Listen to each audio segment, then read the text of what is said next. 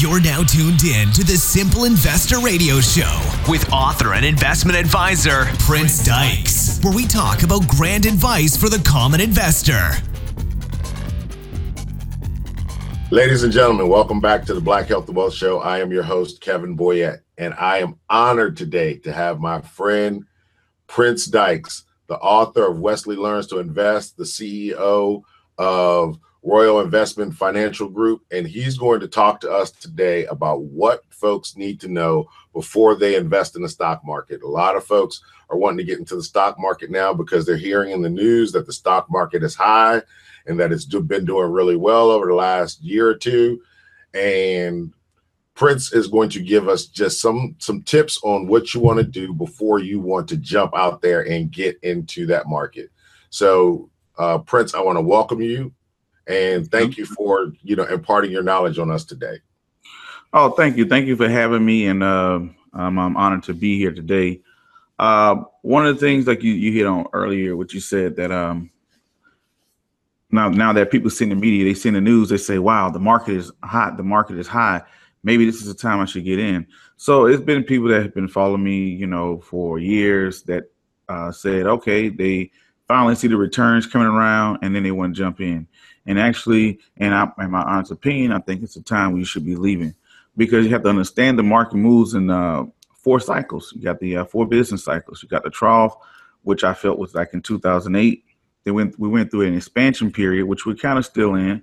Around about 2009, 2010. You probably remember in 2008 when unemployment was high, gas prices was high. Uh, we was in two wars, all type of stuff, right? Oil prices was high, everything, right? So what happens next is that you start to see stimulus. The same thing you see going on in uh, going over in England when you start to see interest rates be lowered, you start to see jobs be created, bailouts, all those things are part of the stimulus package. Also, even pump they even pump money into the stock market because they wanted to build back investors' confidence because a lot of investors had lost confidence into the market. And when investors lose confidence into the market, guess what? Corporations can't make money because when we buy stock we're pretty much giving our money to a corporation. And if corporations can't make money, they can't if they can't depend on Wall Street to be that big bank from the public, then you know that slows down them being able to hire people, expand, build new products, all of the stuff like that. So when investors didn't feel confident, because what do people do when they see the market going down? They don't buy, they sell. Everybody's selling. Hedge funds uh, are are unloading. Banks are unloading. Everybody's unloading. That's what pushes the market down. So one of the uh, the, uh, the Federal Reserve said, hey, you know, we need to pump money into the stock market to build back uh, investors' confidence. So when you put money into the stock market, you start to pump it up. People see people buy more and more when they see it going up. In the asset world, people buy more when they see it going up. But in the goods and the liability world, when people see prices going up, they buy less. For a prime example, if you went in and saw a box of cereal uh, Frosted Flakes going for fifty dollars, you'd be like, "What? You crazy? I'm not buying that." But in the asset world, people would buy it if it was a, a house and things like that, because in the asset world, like you know, stocks, real estate, any type of asset, when people going up, they when they see things going up, they think it's going to go higher. Nobody thinks about the downside. But when people see things going lower, they think it's going to go lower. So um, putting that back into perspective is Around in 2008, a lot of investors had lost a lot of confidence in the market, as usual. Same thing you've seen in every market crash. The one we had in 2000 with the dot com bomb, going all the way back to the Great Depression, everything. People sell because they get scared of the market. They move their money to more secure things like gold and cash and commodities, silvers, and stuff like that. So you probably remember back in 2008 when everybody was saying, hey, we buy gold, let us buy your gold, your metals, because people move more to what they consider to be a safer asset or a safer investment vehicle at that time. Once the stimulus packages came in, once they started to put money into the market, once they started to bail out all these companies, things started to look a little bit better. The market started to go up. People started to come back into the market. That's what creates the expansion phase, the second phase. First 2008, I felt it was a trough. Around 2009, 2010, I think we went into an expansion phase. Now you started to see everything reverse. Remember in 2008, you saw gas prices, oil prices high. Now you see gas prices, oil prices low. In 2008, you saw high unemployment numbers. Now in 2010, 2011 area, even to today, you see low unemployment numbers. Now, don't be, few, don't be fooled by the unemployment numbers because some people um, some people just stop looking for work, and some people are underemployed. So right. you know that's where you can get. Don't be fooled by the unemployment numbers. Say, oh, we're we're living in a great economy. Let me pat myself on the back. So when you start to see people come back to the market around 2009, 2010, as we went into the expansion phase. Now, as we kept continue to grow into the expansion phase, next after the expansion is a peak. So next you got to say, okay, where is this peak at? You know, this peak is when you start to see market at an all-time high. Um, stocks have done this. S&P 500, Nasdaq. You know, this is the best market we have ever seen. And I know we just went through an expansion. That's when it starts to go off in your head. Ding, ding, ding. Maybe there's a peak where maybe we're at the peak or we're very close to the peak. Because look, everything mm-hmm. just went into reverse. 2008, gold was high, oil was high. Now in 2016, oil is low, gold is low, silver is low, the commodities are low, markets are high. So what happens next? Then after you have your peak, you have a what they call a recession, or you have a contraction, what is considered to be two quarters of a decline in PDG, GDP, you know, gross domestic product. Right. And when you go down to next, you're going to go into your trough phase again. So knowing that those are the four cycles of business, on the four cycles of the market, you can go all the way back to when the market started and see those same exact cycles come again. And they usually jump about every eight years. You know, in election season, historically in election season, you always have a bull market going into the election. So it's no surprise right now to uh, any investor that we see a bull running and going into the election. Now you have to be, you know, it's not about being with the crowd. You can run with the crowd short term, but if you're going long term, you have to uh, plan and strategize to go with what is next to be in front of the crowd. So right now, yes, you're going to see people pump up the market, and you have to understand that people buy stuff off of the news. I've had, uh, as long as I've been uh, out on social media and around and about, um, I've probably gotten more inquiries with coming into the market now in 2016 than I have ever had in the last four or five years of me starting when I went public. Uh, and that is because that, you know, back when I was saying, hey, this is the time, hey, buy this, buy that, people were like, oh, okay, well, I keep an eye on it. And now they've seen it triple, double, quadruple in, in uh, value. Now they say, wow, you know what, you're right. You know what, I, I, I want to do this now. And I'm like, well, I think that boat may have sailed. And I don't want to push people into going into something that is, uh, that could be potentially at its peak because that's when people buy more. You know, for a prime example, let's look at even let's do the same thing with real estate. In real estate market, if somebody makes a hundred thousand dollars, if somebody buys a house for a hundred thousand, then they sell it for two hundred thousand. The next person buys it for two hundred, they sell it for three hundred.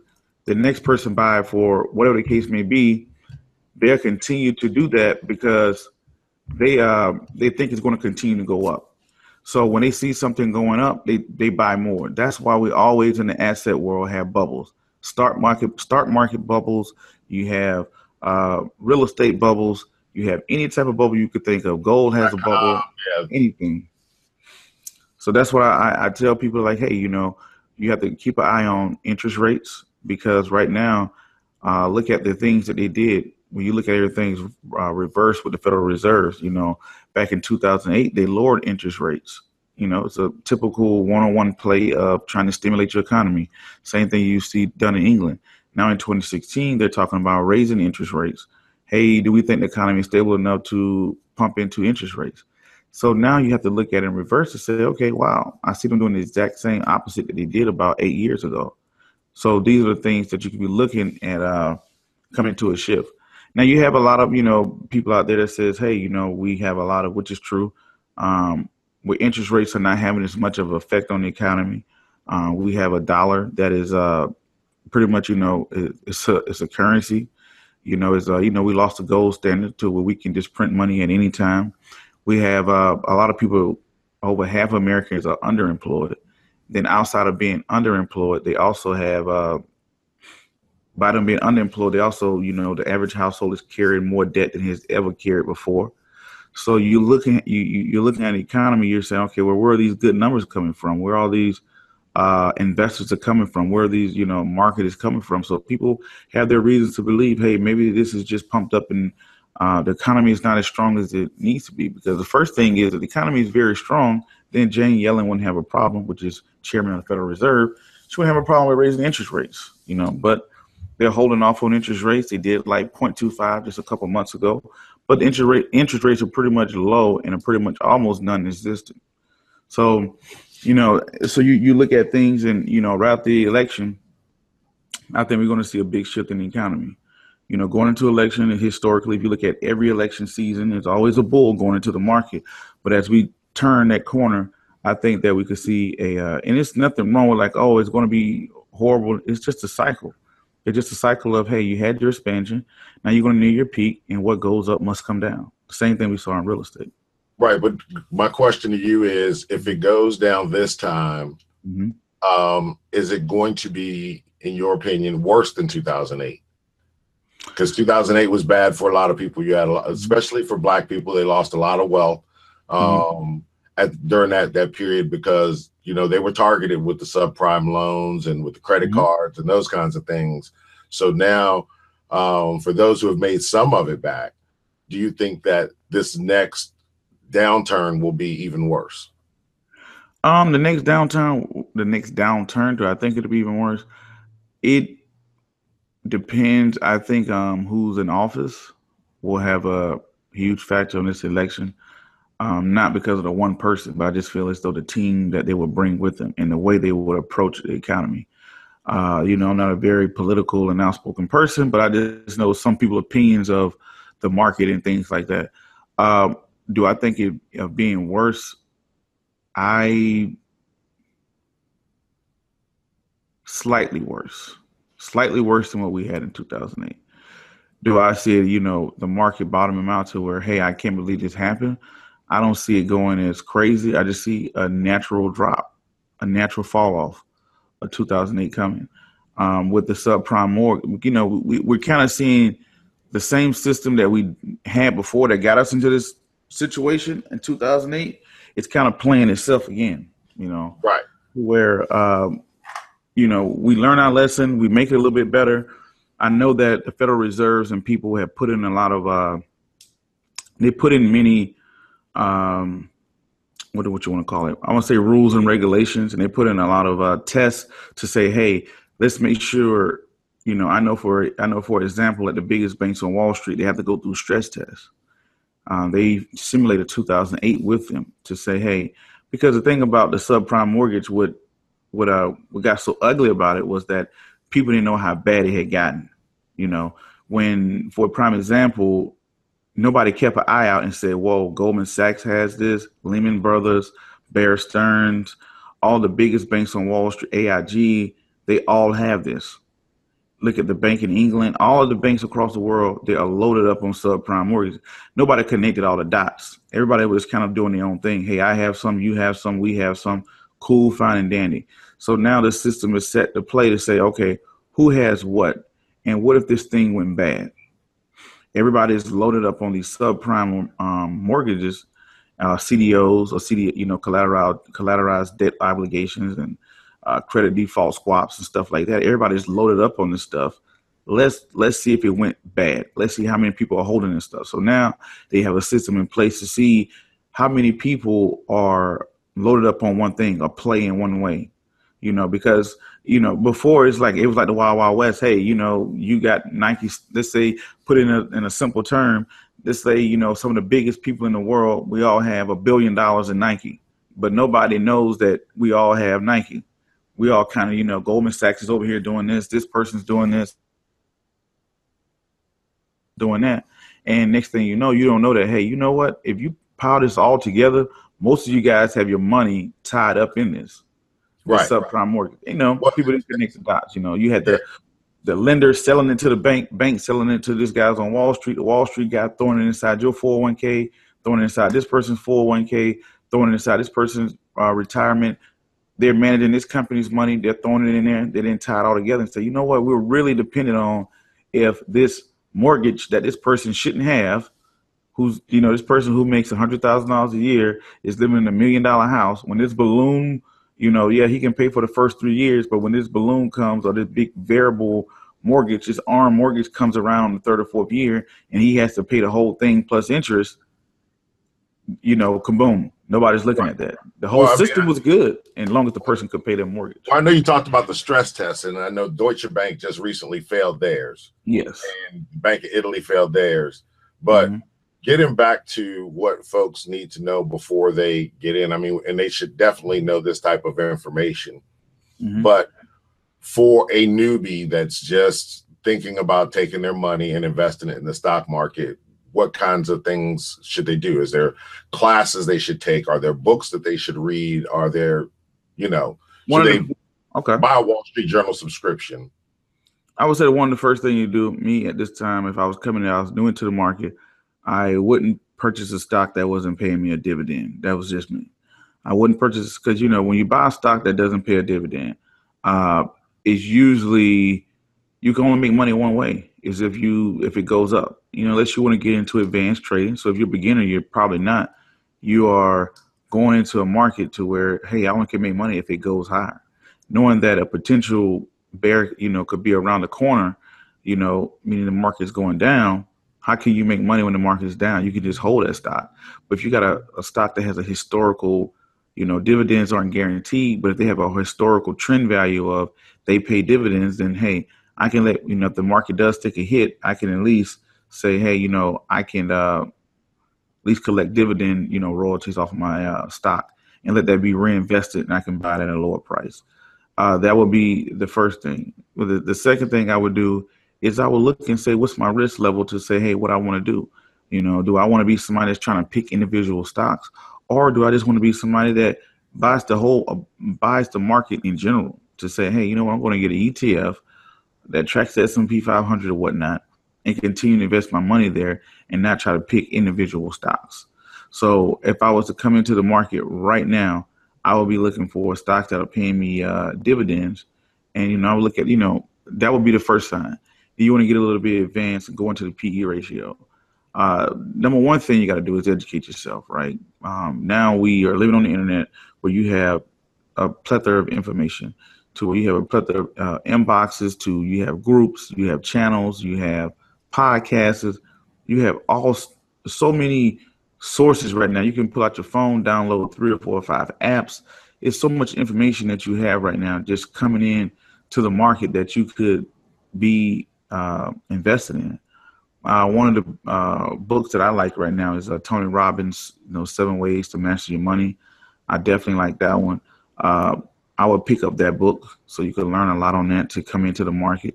And it's it's a good information on indexes and mutual funds and ETFs and asset allocation, all that good stuff. So that would be one book, but it's a big thick book. If you don't like reading the book, you could just download the audio book and just listen to it or whatever whenever you can. And it's all about your circle. You know, if you uh, like uh, one of the guys I just not just interviewed, but I interviewed a little while ago. I put up on my channel what Bill Walsh said. If you it's something you heard a lot anyway. Uh, if you hang around four broke people, you'll be the fifth one, you know. And uh, get around, get around in that circle of people who are actually doing it. And be careful to, you know, it's like anything, you know, it's like a religion or church or anything else. You know, you got to be careful who you eat from. You know, you sit back and you watch them, look for their history, look for their credentials, look for their track record, and make your own decision. You know, to say, hey, this is somebody I want to get in and follow. But the first four questions you must ask yourself before you purchase anything or even seek any type of advice, see a financial plan, anybody, you have to ask yourself, hey, do I want to be short term or long term? Anything up under 12 months is considered short term. Anything over 12 over 12 months is considered long term. You got to ask yourself, hey, I'm just doing something for three months, six months, or hey, I'm looking long term. This is for my kid, or this is I'm looking 10 years down the line you know, I'm not looking for a quick return. I I can go into this long term. So make that decision. Am I short term or long term? Second thing you must decide is your risk level. Do you want to be very risky? Do you want to not be risky? Hey, I want to play this conservatively. I want to mm-hmm. play aggressively. You know, most people are going to ask you, they're going to look at it by your age and say, hey, you're young, be aggressive. But you have to make that decision and say, hey, listen, I have $100, $200, $500, $5,000, whatever the case may be and I just want to go crazy. I want to go short term and aggressive. You have to make that decision. Then once you make that decision to say, hey, I want to be short term and aggressive, now you can look for particular industry or stocks to say, hey, these are things that could yield me a high return in a short amount of time. Now, but your risk level, you understand that hey, if it you know if it can grow fast and it possibly can lose fast as well. Now, on the flip side of the house, you may say, uh, hey, I want to be long term and conservative. Then you can go into you're going into a whole nother branch of investment vehicles. So first, first thing you got to do is ask yourself, what are your goals first? I want to be short term, long term. Um, read the books, surround yourself with the right people. So is now a great time to be doing that because this market is high and um, there may be a downturn coming soon. So is now a good time to start doing that studying and becoming that student that you're talking about? Yeah, definitely. I think right now is, um, you know, I really, I think at any time is a great time to come along and um, get into those circles and meet those people and uh, watch those YouTube videos, listen to those podcasts. If you find somebody or something coming close and near to your city, check them out. Check out the webinars. Invest into yourself. You know, that's all that stuff is investing into yourself. You know, you can sit down and uh, you got webinars you can go to from your house. You got people you can a podcast you can listen to from your house. YouTube videos you can watch from your house. Facebook pages you can just articles you can just get coming to your Facebook. You know, while you're sitting at home, or your Instagram, or anything like that. And or your email. Or your email. Or yeah. you know, you can get email. Then all you could just, hey, guess what? A webinar is going. I'm gonna check it out. Hey, somebody's coming to my city. It's a workshop. It's a course. Let me go check that out as well. So those things are investing into yourself and knowing, hey, where are we at right now in the market? Should I be coming in? Should I lose? And when you educate yourself, you can plan before the market crash. You know, so you can plan before the market crash, or you can be saying you could say, "Hey, I just want to ride this wave going into the election season." So you could, uh, you know, benefit from both ways. Right now, there are people out here that are saying that on September 27th, they're predicting when the next downturn will come. What are your mm-hmm. thoughts on that? I've I've heard that I think it was September 27th or 30th, one of those uh, with the currencies that we can see, you know, uh, the dollar take a significant hit. But to think about, let's say, for example, one of the things on Wall Street, the firm that makes the most money on Wall Street, believe it or not, is the firm that brings in information. You know, the, the firm, you know, the, the firms pay the most money to who can bring them information first. So, for a prime example, let's say you have a firm like a Bloomberg. Bloomberg is huge because they can get you information first and fast, and that's what firms want in the beginning. I want the information first and fast. So when a news article come out, you got to think about it. How many people already know this? Right. How many people are reading this exact same article? You know, they're going through the same media outlets, they're getting the exact same articles, and everybody's known it. Because for prime example, let's say if an earnings report come out, a bankruptcy, anything crazy come with the company, that has to go through a process to get put out to the public. You know, if somebody went and go and buy a block of stock, a block is ten thousand or higher. That has a process it has to go through. It has hands it has to go through. So when when somebody sees that come across their desk, they have a list of the first five people they're going to contact. Mm-hmm. Hey, this is going on. This is going on. This is going on. People pay to be the first one on the list. This is what's coming down the pike. You know, position yourself. So the thing about it is, you have to position yourself to say, "Hey, listen, um, how many people have seen this exact same information? How many people are playing this exact same information. And sometimes people push down the market just off of news. Right. Just off of just off of an article. Somebody could just put out an article, a frivolous article of uh, Netflix did something, and people just sell their stock just off of the news, just off of an article. People will buy stock just off of the news, just off of an article. But you have to be wary when you see information. You got to ask yourself, everybody sees the exact same thing and any you know any seasoned investor would know okay they're probably going to put the opposite. And everybody know the market is not that easy. It's not that forgiving. Because if it's that easy and forgiving then nobody will be working or nobody would be uh, everybody be doing it you know? If article comes out and says hey the market's going to crash tomorrow morning and everybody knows that and everybody knows on september 27th september 30th this date is going down the market is going to be a huge downturn and you could make a huge profit. You know, every investor in the world is, you know, licking their chops for this day. In order for a trade to be successful, or in order for something to be successful, there has to be people on both sides. Right. In order for there to be a winner, somebody has to be a loser. So, are we going to just say, hey, that um, Wall Street is just that dumb that they don't, they haven't seen this article and they don't know, and that you know we're going to take all of their money come the end of the month? Well, uh, it, could it be that they're that not that they're that dumb, but because nobody was prosecuted or sent to jail or you know only thing the big banks had to do is pay fines i mean you had lehman brothers that went down but mm-hmm. they had to pay fines and they got taxpayer bailout money but they've gone back and basically done the same thing again yeah and the biggest thing was the reason how they got on that because you, you got to think about it you know it's a difference between a broker and a fiduciary a broker is you know, they're, they're Series Six, Series Seven people. They're a broker. They're there to broker the deal. You know, they're not there to act within the best interest of their client, and that's why, uh, you know, people that pass the Series 65 exam, they're fiduciary. They have to act within the best interest of their client. So, for example, you take a firm like a, a Goldman Sachs. Uh, the reason why they got into hot water because they sat down. If you haven't seen the movie The Big Short, Oh, but, uh, many, many, times. A great movie. Anybody who want to learn about what we're talking about, watch The Big Short. The Big Short, the, the, guy, the real guy's name is um, John Palsy, right? You know, John Palsy walked into, they didn't have his name in the movie because he still works on Wall Street. He still has his firm, still catches the subway. And that's a beautiful part about Wall Street. Nobody knows these people. These people catch subways, eat out of hot dog stands. Nobody knows or cares. You know, there's no sign that says Goldman Sachs right here or this firm is right. You know, nobody really cares.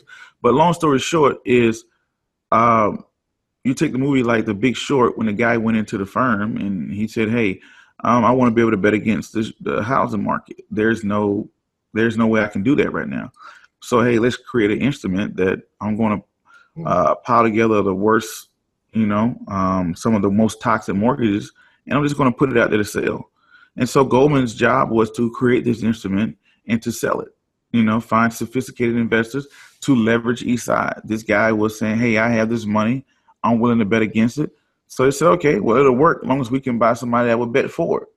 So they went out and they found people to buy it. And at that time, everybody thought, Hey, real estate, it got the grade A stamp from um, Standard and Poor because what I learned in Wall Street, it's a conflict of interest you go, you take your bond, you take your instrument, you take it to go get monitored, uh, not monitored, but graded by uh, Standard and Poor, and you're the person that's paying them. So you're paying them to grade. They're paying the yeah, you're paying the person, and all people saw was real estate mortgages. Oh, good stuff. You know, real estate it never goes down. It's good stuff. They stamped it. You know, they put a grade A on it. The amount people are thinking like, oh, people not even paying attention. They're just buying grade A bonds. Mm-hmm. So now when they have this happen, uh, in that case, you know, um, Goldman Sachs, yeah, they knew that it was built to fail, but that wasn't their interest. They was a broker. They were there to broker the deal. So all they had to do was they called their clients. They didn't tell their clients who made this and it was built to fail. Their job was to sell it, and people brought it all up. They wasn't the only ones, but they're the ones that caught the most flack for it. And but the reason how they was able to get off because they say, hey, we're a Series Six and Series Seven people. We're here to broker the deal. It was like, did you warn your clients that this was going on and that it was a conflict of interest? That's not our job. Right, we're not right. supposed to. And they were right. It wasn't their job to, for example, you can go on E Trade, a Scottrade, TD Ameritrade, TD Ameritrade, Trade King. You can buy whatever the heck you want to buy. They're not going to stop you and say, "Hey, Mr. Boyd, we think that you shouldn't buy this because this is going on." They're not going to do that. Their job is there to mm. broker the deal. That's it. That's what Goldman Sachs play in the whole situation was. We're here to broker the deal. These are so we didn't sell these to regular people. We sold this to sophisticated investors that ended up in regular people's 401k. They was like, hey, if they wanted to buy it, that's on them. We was here to broker the deal. That's why nobody got prosecuted. That's but that's when President Obama he wanted all of Wall Street to follow into the fiduciary standard, and that's why they gave him pushback. And the reason why they got pushback because that's just not the way Wall Street do business because a lot of people will lose money. So that's when President Obama said, "Hey, why don't everybody follow the fiduciary standard?" Because that's how Goldman was able, and any other broker that was involved in that situation was able to walk away. That was not our job to warn our clients that this instrument was built to fail. We just made it available to them. We called them. They said they wanted it. We gave it to them. They got paid. They weren't saying anything when they was collecting uh, all the all the money from the CDSs when it's collecting right. the money every month. They, nobody said anything. It only became an issue when it failed. Then people found out that Goldman helped put this thing together. They know it was built to fail, and they know that these their clients was you know, but that wasn't Goldman's job. Their money was at risk. Yeah, yeah, they, they, that wasn't you know technically on paper by laws of the SEC that wasn't their job to, you know, that's like me buying a bad instrument and saying E Trade didn't tell me that this thing was built to E Trade. That's not their job. Their job is to tell you what it is and to make it available for you. You buy at your own risk, and that's what that's how they was able to walk away. Now, we, we you talked about, and I got to go back a little bit. You mentioned something um, for for the newbies. You mentioned about ETFs. Can you just define what an ETF is? I mean, they're not going to know necessarily what an ETF. Is. Okay. Oh, um, ETFs like the new hot kid on the block you know, lately, you know, people are moving out of mutual funds and they're going into ETFs. Um, an ETF is pretty much, you know. Well, what does ETF stand for? Exchange traded fund. Okay. You know, yeah. Exchange traded fund, and uh, what that happens is is just that you can buy and trade it like a stock, and it's pretty much like a almost like a mutual fund. It's like a basket. You you have your thing. Pretty much, it just tracks stuff. You know, for a prime example, let's say if I like, hey, I don't know what stock I want. I don't know anything about the stock market. I can't pick a stock. I just want to get the S and P 500, and you go get a mutual fund that gets the S and P 500. Now, with that mutual fund S and P 500, you have managers that are actively managing that fund. They're actively managing it, meaning they're moving pieces around. They're moving pieces around to match the S and P 500 to get the same returns. So, since you have somebody that's actively managing those funds, the fees are usually a little bit higher than you know it would be on an ETF. What an ETF does is it just it's a passive way of investing. It just tracks something. It just goes with it, whether it is gold, whether it is uh, the S and P 500, whether it's uh, Dow Jones, whether it's the industry, whether it's the uh, being bearish on the dollar, bullish on the dollar. It just tracks, and it's just like, hey, since it just tracks like this, it doesn't care. It's not trying to uh, go in and actively managing beat and nothing like that. Since it's just a passive investment, the fees are usually a little bit lower. These are a whole lot lower than it would be for a mutual fund that is actively managed. So that's why they're kind of hot now because you know uh, they're like, hey, I can passively track something and uh, I get lower fees. People are more attracted to that. So that's a pretty and think about it trades back and forth like a stock. You could uh, let's say for example, gold. You're like, hey, I don't have a lot of money. I want to, you know, I want to buy a, uh, a ETF that tracks gold. And you have to read that particular ETF. Every ETF has its own way of tracking gold. But let's say if it, tra- it tracks gold, if gold goes down, it's going down too. It's not going to try to match, and it's not actually matching. Gold goes up, it's going to go up with it. Right. well, you know me and the precious metals. I'm a firm believer in holding on to them and not and not doing the ETF thing, especially after you had uh, Deutsche Bank last week or the week before, where uh, folks went in to, to collect on their gold that mm-hmm. they had in their ETFs, and there was no gold to be collected. So they defaulted on, on, on the on the gold. So There's some banks, a lot of them, they don't even have the gold themselves. Yeah, yeah, they don't even have the gold. So I'm like, if you if you're gonna get gold, get it, or silver, or any precious metal, get it, and you know, find your own way of, of storing it and keeping it uh, safe, and not depend on one of these banks to do it for you. Exactly. You know, the only the big thing that people like about ETFs right now is that it's cheaper. Let's say if I only have a hundred bucks, they say I can't afford any, you know, or they don't want to go through the process. You know, aka, you know, we live in a microwave society. You know, who can give it to me the quickest, fastest, and the quickest way, that's what they jump up and do. So mm-hmm. that's why, uh, you know, people love, uh, you know, some people may be more attracted to an ETF. And then also, it's on a market that, you know, you're looking at the volume of it, I can easily sell it, you know. I, you know, right. in most cases, hey, I can just tra- I can trade it like a stock. I can say, oh wow, I have a gold ETF. It's trading at this today. I can go technically go and sell it, What I having to sit back and worry about you know, oh, let me do this, let me, you know, let me find someone who's willing to buy it, you know, let me do this, whatever. So it has its, its pros and its cons. Yeah, you know, versus, I think you're going to have more, more of those places popping up, like you said before, that are, you know, we'll we'll buy your gold, we'll buy your your, your silver, mm-hmm. we'll buy your precious metals. I think we'll have more of those places popping up soon. yep. we see those same thing that you know because people it's just a, a, fear when people lose faith in them and it's just any sell off all it takes is about one hedge fund to sell off stock and start the, and to start the domino effect. Right. one hedge fund you're talking about moving millions of dollars outside of your uh, etf i mean you move talking about moving millions of dollars out of the market the market is going to definitely uh, you know the market is definitely going to uh, retract. Right. Start to head down. So that's one of the things that I tell people as well is that, you know, um, if the market start to head down, then all it takes is another hedge fund and this person and this person, and you can have a uh, the market downturn start just that fast and quick. You know, doesn't so, take a whole so this, lot. If this market downturn comes mm-hmm. about, I, I, really want to say when um, mm-hmm. this market downturn comes about. Should these people that we're talking about today that are maybe new to getting into the market is that the time that they should jump in once things kind of bottom out? I think um, where they buy low and then they can, if they, you know, want to sell high or, you know, they can do that then. Yes, it's a, it take the mentality you have when you go into the store and bring it to the market.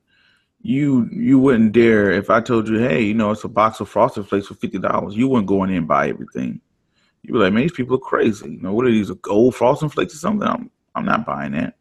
But if I was going in and tell you, like, hey, look, they got boxes of frosted flakes for 40 cents, you'll probably buy up a bunch, call your friends, call your pals, load up because you see value because you know what this usually trades at or how much is usually, you know, use this box, I'm guessing four or five bucks or whatever.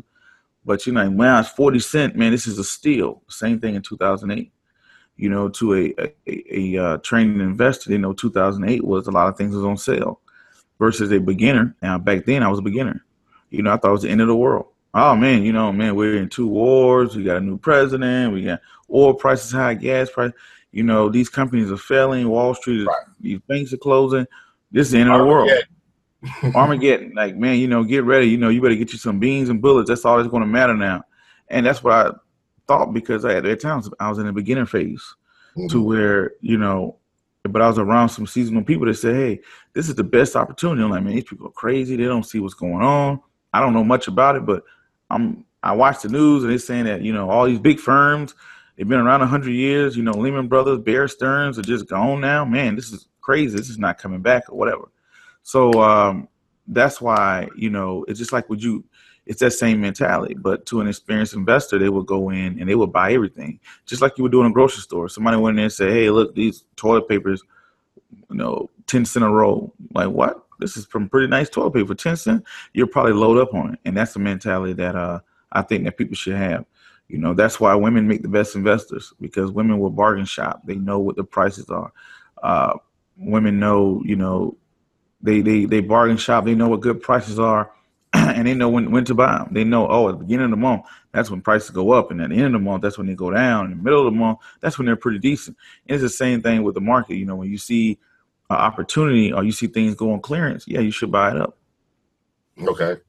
So, are there is, are there any stocks that you see that may be going that that clearance rack um, that will be going the clearance rack. I think yeah, that may go to the clearance rack. Yeah, I think that a, a stock. I've seen a, a, couple that I think are overgassed, and um, I think we got to use another secret weapon. Uh, I'm trying to do some um, inventory right now of like Nike and uh, Under Armour.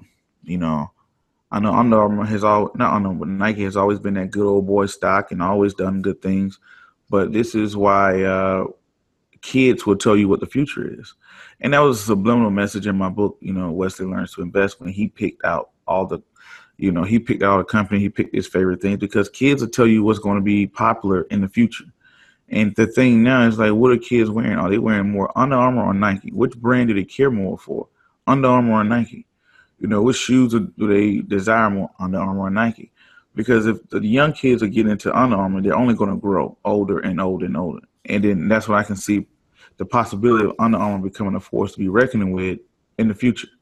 You know, you know, because a lot, you know, a lot of things that become popular don't become popular because they are uh, they become popular because the old people are buying it. They become popular because young people buy them and make them pop. It's like why does Batman and Ninja Turtles and Superman can still go in movie theaters and do great numbers? Because it's just the people that grew up on that stuff just got older. He just got more money now. Like why does Michael Jordan shoes, you know, are doing so awesome? When I was in high school, that was the shoe to have. It's just the difference now is that these same people are now in the middle class.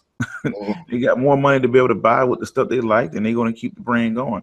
So that's one that's one stock I like to you know pay attention to is Nike versus Under Armour to see which one is you know I know what I like, but I have to pay attention to what the next generation or younger people what are they wearing more of and what they care more about because they're going to carry that brand into the future.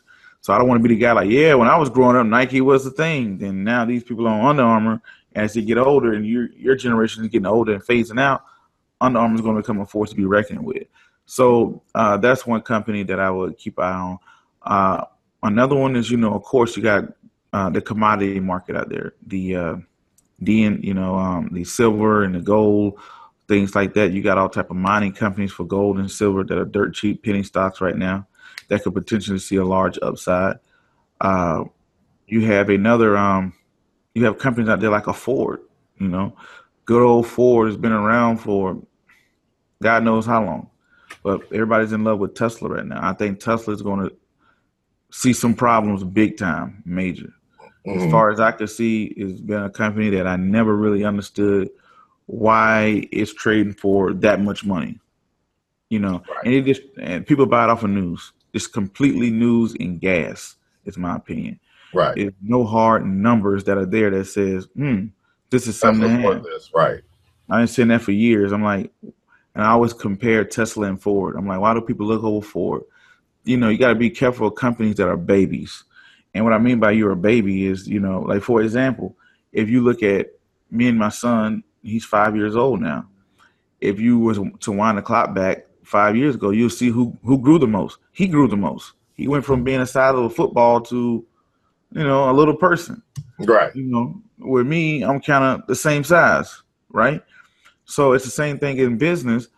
But when people see that growth, they think like, "Whoa, you are expanding. You're going to take over." And it's just you're a baby, you know. Ford is already matured. It's already done all these things or whatever. And versus Tesla, it's the new hot kid on the block, and it's just, oh, look, we're in China. Ford has been in China for how many years? And it's just that new kid, the same thing with Netflix, the new kids and stuff like that that people go crazy about. So I think that Ford is a good stock that uh I think it's a good old conservative stock that pays a nice dividend that could go, you know, do some great things in the future. All it takes is these whole oh Tesla, it has this new battery and it's got an electrical car. All it takes is for Ford to make an electrical car. Right. All it takes is for like everybody's been talking about the Google car, everybody's been talking about the Apple car. But ask yourself this question: Where have you ever seen a Google car, or where have you ever seen a Google or a Apple car manufacturing factory? You've never seen it. And that's that you know I don't know any place that oh this is Apple's car manufacturing building that they're building. This is uh, Google's car manufacturing. So that means they don't plan on mass producing their cars, in my opinion. And I think that it will go to a company like a GM or a Ford or one of those companies to make their cars for them, or possibly a Tesla to make their cars for them. So I think that they may turn around to a good. I mean, Ford is going to go into the electrical car market. It's it's it's a known. Right. It's inevitable. It's inevitable that you know you're not going to sit here and make gas reliant car. It's just you're going to evolve. Same with General Motors. And when these big boys start to generally evolve, to start to evolve, where would Tesla be in that conversation? Mm-hmm. That's where you know I think that you know these companies are going for twelve dollars right now to lunch money. They're going for lunch money right now, and they're paying nice dividends, and people don't talk about them. They have great numbers. You pull up their numbers, you compare them to Tesla. I don't see where is that. It's just you know Tesla come out. We're going to take people to the moon. People buy the stock. now, you know? now when you mm-hmm. talk about um, how you were studying Under Armour versus Nike, or mm-hmm. just like you mentioned, Tesla versus Ford versus GM um, or Toyota or something like that. Where are you studying these things? Is it in newspaper? Is it online? Is it specific places that people can go? Well, if um, have a if you have any type of brokerage account out there, you could any you know these are publicly traded companies. When you are a publicly traded company, that means you have numbers that anybody could get, right? So, for prime example, if you don't even have a brokerage account, anything, you could just Google. I mean, you can download the app Bloomberg, you can download Market Watch, you can download CNN Money, all that good stuff like that. But one of the things you can do, you can go to Google and just type in Ford annual earnings report, and it will pull it up. Just read it. You can okay. go to Tesla and say, "Hey, Tesla's annual earning report," and read it. Let's see. Let's look at the revenue. Let's look at the bottom lines. Let's look at uh, let's look at the profits. Let's look at the revenue. Let's look at the expenses. And you know, if you get inside of their 10Q or their what's the other one for the annual 10Q or whatever, you, are getting the raw, raw, raw reports that these companies are sending to the SEC. Mm-hmm. You know, if you get their 10Q or their 10 kilo, that's what it is, a 10 kilo or the 10Q that's the annual reports that they're sending to the SEC. You're not getting all this glossy stuff. It's a 10Q and a 10K, right? 10Q and 10K. You're not getting all the glossy, which is, you know, the, the, other firms, they'll just pull out what's important, what people can read or whatever. So if you pull out that 10 kilo or that 10Q, you can sit back and say, compare the two. Read them down and compare it to say, hey, you know, look at okay, Tesla's going for two hundred dollars, three hundred dollars. Let's look at what their profit is. Zero. Hmm. Is they made no profit, but why are they trading this high? Okay, let's look at the profit of Ford. Oh, 1.4 billion. Wow, they made 1.4 billion last year. This company made anything. Why is this? That lets me know that a company is overtraded. Right. You can look at little things as you know, price earnings, price earning ratios, uh, betas, all that stuff like that, and just look at the the natural novel investor that comes onto the market. You know, people buy what they think is going to be the next big thing without nobody reads the black and white. Everybody just goes off of what, hey, what I heard, an article came across, and you got to think about it. Those companies are paying for those articles to be ran. That's part of their PR. Right. Or this fax came into the office off mm-hmm. of our mm-hmm. fax machine unexpectedly saying buy these stocks. But exactly, right. people pay for that stuff. You know, Tesla will go out and say they put on those big events. That's they pay for all the media be there. Those are well planned. Those are events, and every time people see it, they oh whoa, boom, let's go buy this. Or boom, that's all that stuff is there is a PR. So people are buying PR packages and saying, "Ooh, this is the best company in the world." Let well, the other the other question, like you were saying, is you know, just if you're out driving, how many Teslas do you actually see on the road? Yeah, people don't see that. They all they do is they watch the unveiling and they say, "Ooh, wow, oh, oh, I'm going to grab this," you know. And then when they see something crawl, come across one of their news outlets that says Tesla, and their PR people are paying for that. Their PR people are saying, "Hey, run this ad that say we've seen an upsell," which is, has to be, you know, hoping is true. They say, "Hey, say we've seen a 10% growth." People don't even read the lines and say, "Okay, what does this mean?" They're like, "Oh." The, the, they they just tested a lab rat and it went to the moon successfully. Bye. the monkey and the monkey made it to the moon, so they're gonna start doing trips to the moon. Boom, buy it, right? And they're right. not looking at okay, they're buying a three hundred dollar stock in a bull market with a zero PE ratio. It has zero profits or nothing like that. Just and on then, just on media media attention. Yeah, media attention. You know that's what, and that's why those uh that's how CNN make their money. That's how the people make their money. You know, you're a company. You want people to get to buy your stock. You you have a PR package that puts you in the media, that puts you on Cramer, you know, Money Talks, and puts you on all these places to bring attention to your company. And people sit back and watch that, and they say, "Oh, wow, let me get this." Hey, guess what I heard? I I got a little bird that said this, not knowing that everybody has gotten that same letter. You know, right? Everybody, you know, everybody, you know, so now, would you would you recommend folks look at like pharmaceuticals or science and technology or you know that would go into their risk level. If they have a risk level of hey, I have a very high risk level, I don't mind taking a risk. If that's the question, I would yeah, you can look at some pharmaceuticals that like either you're gonna strike out or you're gonna hit a home run. All mm-hmm. it is overnight, all they gotta do is just get one thing approved by the FDA and they put a they run a PR package on that, and it's boom, that company's going to go up. Hey, the FDA approved this, or they approved that, or whatever, And if they get something past FDA, a, a pharmaceutical company could just jump. Now, if you're more of a conservative investor, because you got to think about it. Now, how are you going to pick out of all the millions and millions and millions of pharmaceutical companies? Now, you could be someone that could, you know, I know people that go back and they just buy a couple of them that they feel that are very dirt cheap, a couple penny stocks, and they just sit on them forever. And then that's a beautiful part about stocks. You can just buy it and just sit on it forever. And like, hey, if this thing ever goes crazy, good for me. If right. it doesn't, I, I, put out a hundred bucks on a penny stock, mm-hmm. and it, it's blown up now. Now, can you define what a penny stock is? Penny stocks are, you know, companies that are traded on the um, pink slip or the OTC market. Uh, they're usually up under a dollar. The thing to be careful about those is you got to watch the volume on them. You have to watch the pump and dump on them. And what I mean by pump and dump is just like I said about the PR firm. Let's say, for example, I take Royal Financial Investment Group public. Now it's public. It may come onto the market. It, it may hit, you know, let's say if it goes for 10 cent. So now it's going for 10 cent. How do I get people to know that my company is on the market? How do I get people to know that, hey, this is the, you know, I'm here now. People can invest into me. What I'm going to do?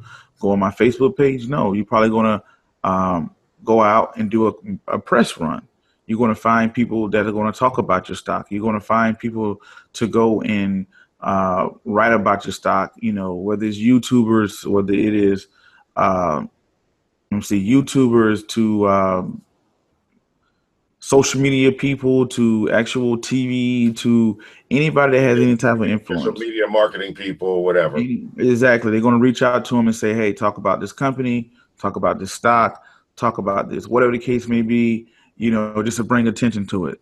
Then people are like, oh, it's only 10 cent. I heard about that company. Yeah, let's give it a try. And that's how they get the, the activity. Then some people pump and dump mentality where they get out there and run mass, mass uh, media. Let's say they may, they may take $100,000 and buy this stock. And then they will spend another $10,000 on just media. Just this is the stock to have. Black Wealth and Health uh, show, you got to have this. This is this new company. It's doing this. It's doing that. It's doing that. It's doing that. It's all this other great stuff. So people will say, "Hey, you know what? It's only ten cent. Let me buy it." And then by people naturally buying it, now it may go from ten cent to eighty cent. And guess what? I'm out. Now I'm going to dump my portion. Walk away with, "Hey, I just I walked in with a hundred thousand dollars. Now I walk away with six hundred thousand dollars. I'm out. Good luck to all those people that just purchased it." No, we got to pump and dump with my show? I'll just, I'll just, I'll just say, you know, but you got to be wary of those things that people. Royal investment was the long term play. Over dump. Doesn't mean it's a bad stop, but people can get behind it and say, hmm, I can take this company, make it seem. Uh, for prime example, um, a company I remember, classic example. I was involved with one about three, four years ago the stock was called DOMK, right? They were supposedly making um, batteries for iPhones, like solar panel batteries for iPhone. Like you just you just put the case on your phone and use solar power and it charges up your phone automatically with the sunlight. And you know, everybody was like, "This is the stock to have." It came across from desk like, "Hey, man, you know, guys like, man, I bought the stock at ten cent. You know, now it's at a dollar now. You should, you know, blah, blah. And I looked at it I said, man, that's kind of crazy that this type of technology is out, but nobody's talking about it. Guess what I'm going to do? I'm going to buy me some. You know, I haven't heard about it. Maybe they're going to do an unveiling. And I brought it in. It got up to about $2 and some change. And I was like, you know what?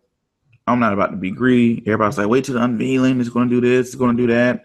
All the news came out. I just left. I just got out. You know, I took my coins and I left. Mm-hmm. And people stayed around, oh man, it's to get bigger and bigger. You know, I would just say today that stock is at zero. I never seen a product hit the street come out, of anything. Any company that gets attached to a big company will always go up. You know, big company go down, little company goes up. That's just merger acquisitions that happen all the time. You know, uh, I make a collaboration with a huge company, I'm to go up. That huge company is probably to see a decrease. That's just the way it goes. But uh, that's the way it happens with uh, with companies that people get out, they put a PR package together, whether it's true or not, or whatever the case may be. Maybe the company's so small that the bigger company's not even paying attention to them, and they say that stuff, and people will buy off of that. They will buy the information straight off of that. Okay. You know? So you know, somebody could the same thing with me. Somebody could be like, "Oh, look, man, I found this stock, Royal Financial Investment Group." Because and the reason why I say this because even with my inbox, I get inboxes all the time with, "Hey, could you?" Uh, whether it's promoting an app, whether it's promoting a blog, whether it's promoting a, uh, even sometimes it may be even a stock. Talk about this one, write about this one, write about that one. And these are not regular Joe Blow people. These are the actual companies themselves.